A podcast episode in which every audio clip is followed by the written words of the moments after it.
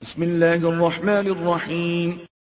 اللہ کے نام سے شروع جو نہایت مہربان ہمیشہ رحم فرمانے والا ہے۔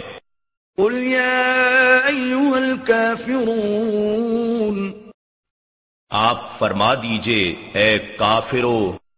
لا اعبد ما تعبدون۔ میں ان بتوں کی عبادت نہیں کرتا جنہیں تم پوچھتے ہو۔ ولا انتم عابدون ما اعبد اور نہ تم اس رب کی عبادت کرنے والے ہو جس کی میں عبادت کرتا ہوں۔ ولا انا عابد ما عبدتم۔ اور نہ ہی میں آئندہ کبھی ان کی عبادت کرنے والا ہوں جن بتوں کی تم پرستش کرتے ہو۔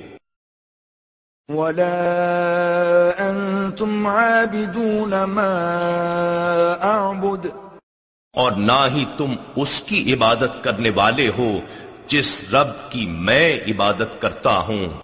لکم دینکم ولی دین سو تمہارا دین تمہارے لیے اور میرا دین میرے لیے ہے۔ انا نحن نزلنا الذكر وإنا له لحافظون.